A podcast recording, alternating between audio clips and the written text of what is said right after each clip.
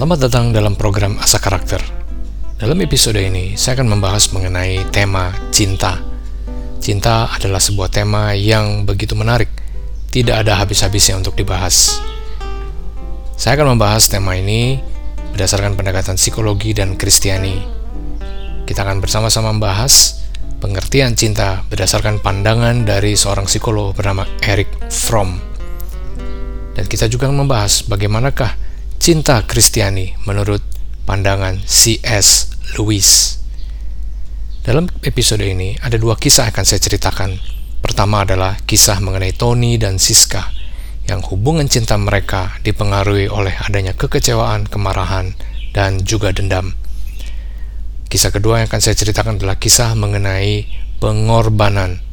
Bagaimanakah seseorang dapat berkorban bagi seorang lainnya.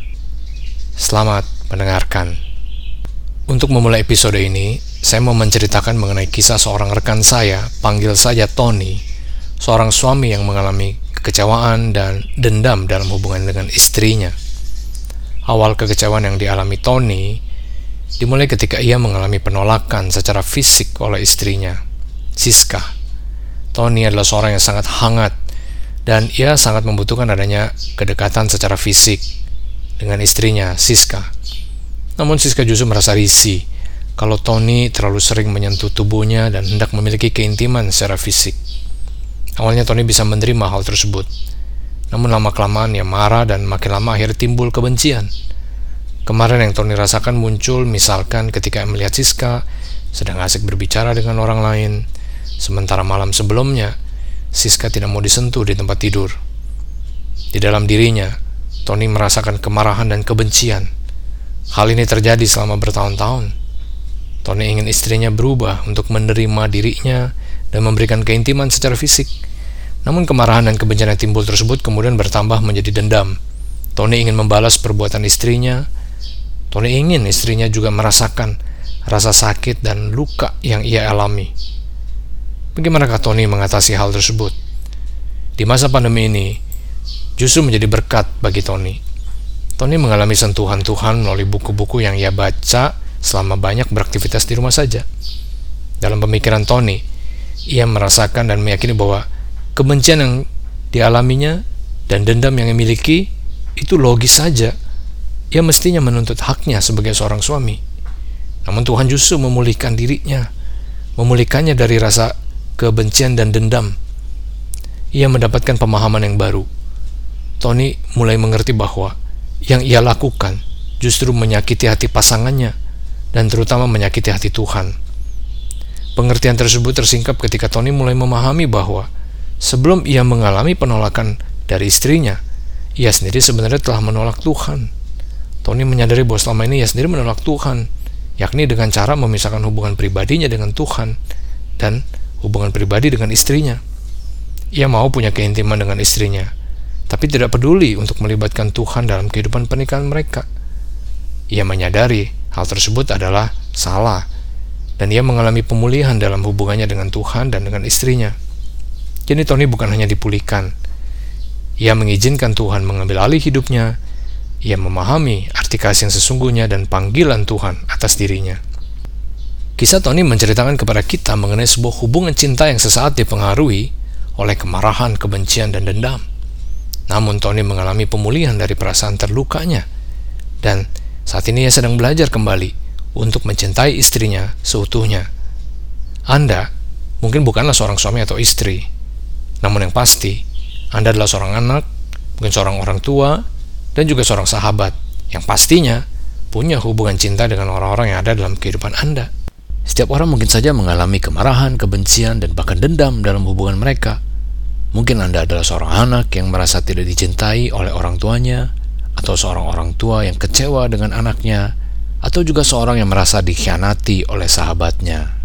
Mari kita mulai pembahasan mengenai cinta ini dengan lebih dulu membahas apa itu cinta berdasarkan perspektif psikologi.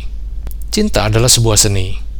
Eric Fromm, seorang psikolog menegaskan dalam bukunya The Art of Loving bahwa cinta merupakan seni yang punya dua aspek, yakni teori cinta dan praktik cinta. Menurut Fromm, sama seperti seni lainnya, maka seorang yang ingin menguasai seni mencintai mesti memiliki pemahaman akan teori cinta dan mampu untuk mempraktekannya. Dalam teori cinta menurut Fromm, cinta adalah suatu tindakan. Fromm membedakan antara cinta sebagai bertahan di dalam atau standing in dan cinta yang jatuh atau falling for. Dengan pengertian tersebut, Fromm menekankan bahwa cinta seharusnya adalah cinta yang bertahan di dalam dan bukan cinta yang jatuh. Hal tersebut berarti bahwa sebagai cinta yang bertahan di dalam, cinta itu bersifat aktif. Wujudnya adalah memberi dan bukan menerima. Selanjutnya dalam praktik cinta, Fromm membahas setidaknya dua syarat untuk kedisiplinan dan konsentrasi. Yang dimaksud oleh Fromm dengan kedisiplinan adalah aktivitas-aktivitas pribadi yang dilakukan secara disiplin sebagai wujud dari kehendak diri sendiri bukan paksaan dari luar. Jadi, seseorang yang mencintai perlulah dengan disiplin dengan sengaja melakukan berbagai aktivitas yang menunjukkan cintanya kepada orang yang ia cintai. Selain itu menurut Fromm, syarat utama praktek cinta adalah konsentrasi. Bagi Fromm, berkonsentrasi dalam hubungan berarti mampu mendengarkan orang lain. Hal ini berarti berkonsentrasi sepenuhnya ketika mendengarkan apa yang disampaikan oleh orang lain. Selanjutnya, saya akan membahas mengenai pengertian cinta Kristiani menurut C.S. Lewis. Apakah cinta Kristiani itu? Dalam pemikiran Lewis, cinta dalam pengertian Kristiani bukanlah sebuah emosi, Lewis membedakan antara rasa suka dan cinta Kristiani yang ia sebut dengan charity. Lewis menegaskan bahwa cinta Kristiani bukanlah sekedar perasaan suka, melainkan lebih merupakan suatu kondisi dari kehendak diri seseorang. Maksudnya adalah cinta Kristiani tidak didasari atas rasa suka atau tidak sukanya kita kepada seseorang. Lewis menjelaskan bahwa orang-orang Kristen menerapkan cinta Kristiani dengan cara memperlakukan setiap orang sebaik mungkin, termasuk orang-orang yang tidak mereka sukai. Bahkan menurut Louis, seorang Kristen yang menerapkan cinta Kristiani akan menjadi lebih menyukai lebih banyak orang ketika mereka menerapkan cinta Kristiani. Louis menulis sebuah buku yang berjudul The Four Loves. Dalam buku tersebut, Louis menjelaskan ada empat macam cinta yakni afeksi, persahabatan, eros, dan charity. Saya akan menjelaskan secara singkat maksud dari keempat cinta tersebut. Menurut Lewis, jenis cinta pertama yang dimiliki oleh seseorang adalah cinta afeksi. Jenis cinta ini dalam bahasa Yunani disebut dengan storge. Cinta afeksi merupakan jenis cinta antara orang tua dan anak dan sebaliknya. Namun Lewis menegaskan bahwa cinta afeksi bisa saja ditemukan dalam berbagai objek lainnya. Artinya, setiap orang bisa saja menjadi objek afeksi dari orang lain. Yang pasti, Jenis cinta ini bersifat natural di dalam diri seseorang. Jenis cinta kedua adalah persahabatan. Menurut Lewis, di zaman kuno, persahabatan merupakan jenis cinta yang paling membahagiakan. Namun, di masa sekarang, mungkin persahabatan tidak lagi merupakan suatu jenis hubungan cinta yang paling membahagiakan. Cinta persahabatan sering kali diidentikan dengan istilah filea. Persahabatan pada dasar adalah mengenai hubungan di antara individu-individu. Jadi berbeda dengan afeksi yang bersifat natural, persahabatan merupakan jenis cinta yang non-natural menurut Lewis.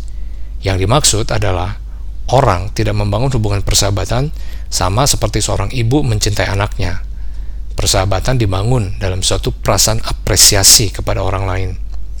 Jenis cinta ketiga yakni eros.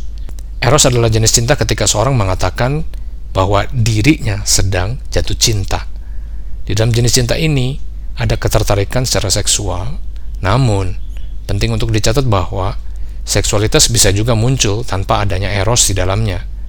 Dengan demikian, cinta di antara sepasang kekasih punya kemungkinan besar untuk menunjukkan adanya kualitas eros di dalamnya. Jenis cinta keempat adalah charity. Secara umum, istilah charity yang digunakan oleh Louis merupakan sebuah istilah yang menyerupai istilah agape yang sering digunakan secara luas. Walaupun Louis sendiri tidak menggunakan istilah tersebut. Di dalam charity ini ada sifat cinta yang disebut dengan divine give love. Divine give love adalah sifat cinta di mana seseorang menginginkan apa yang terbaik bagi orang yang dicintainya. Untuk memahami hal ini, kita bisa membandingkannya dengan cinta natural kita, di mana objek cinta kita mestilah seorang yang memiliki ciri-ciri untuk dicintai, seperti cinta afeksi dan eros. Divine give love atau pemberian cinta ilahi ini memampukan seorang untuk mencintai orang yang secara natural tidak memiliki ciri untuk dicintai, seperti orang yang jahat, musuh, atau orang yang bodoh. Dengan kata lain, divine give love memampukan seorang untuk mencintai orang lain apa adanya, bahkan mereka yang sepertinya tidak layak untuk dicintai. Bagaimanakah seorang bisa mencintai orang yang tidak layak untuk dicintai? Dalam bukunya Rasio bagi Allah, Timothy Keller menceritakan sebuah contoh kisah mengenai pengorbanan yang diambil dari novel Charles Dickens, A Tale of Two Cities. Ada dua orang laki-laki yang terlihat mirip seperti kembar yakni Charles Darnay dan Sidney Carlton.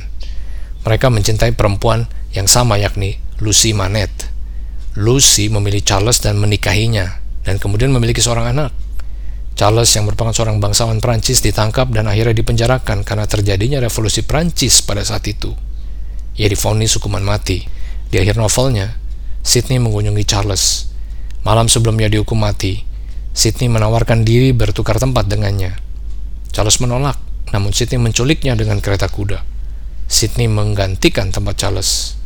Malam itu di penjara tersebut, seorang perempuan juga akan dihukum mati dan mendatangi Sidney. Perempuan itu menganggap Sidney adalah Charles. Ketika perempuan itu mengetahui kebenarannya, ia terkejut dan bertanya, Apakah Anda mati baginya? Sidney menjawab iya, dan bagi istri serta anaknya.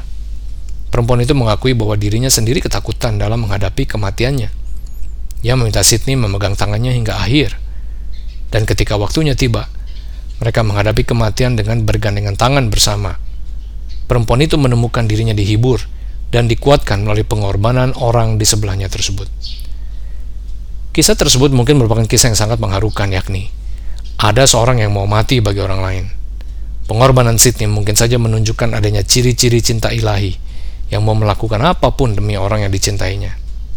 Namun dibanding cerita mengenai pengorbanan Sidney tersebut, kematian Yesus di kayu salib melebihi segalanya.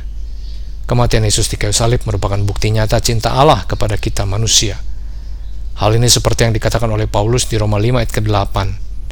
Allah mengasihi kita dengan memberikan anaknya Yesus yang mati bagi kita, bahkan ketika kita sebenarnya berdosa kepada Allah. Marilah kita belajar mencintai dengan cinta yang seperti Allah tunjukkan. Mencintai anak kita, orang tua kita, pasangan kita, dan mungkin sahabat kita atau orang-orang lainnya. Mencintai bukan karena demi kepentingan kita sendiri, melainkan demi kepentingan terbaik dari orang-orang yang kita cintai. Bahkan ketika kita mesti mengorbankan kepentingan diri kita demi orang yang kita cintai. Selamat mencintai.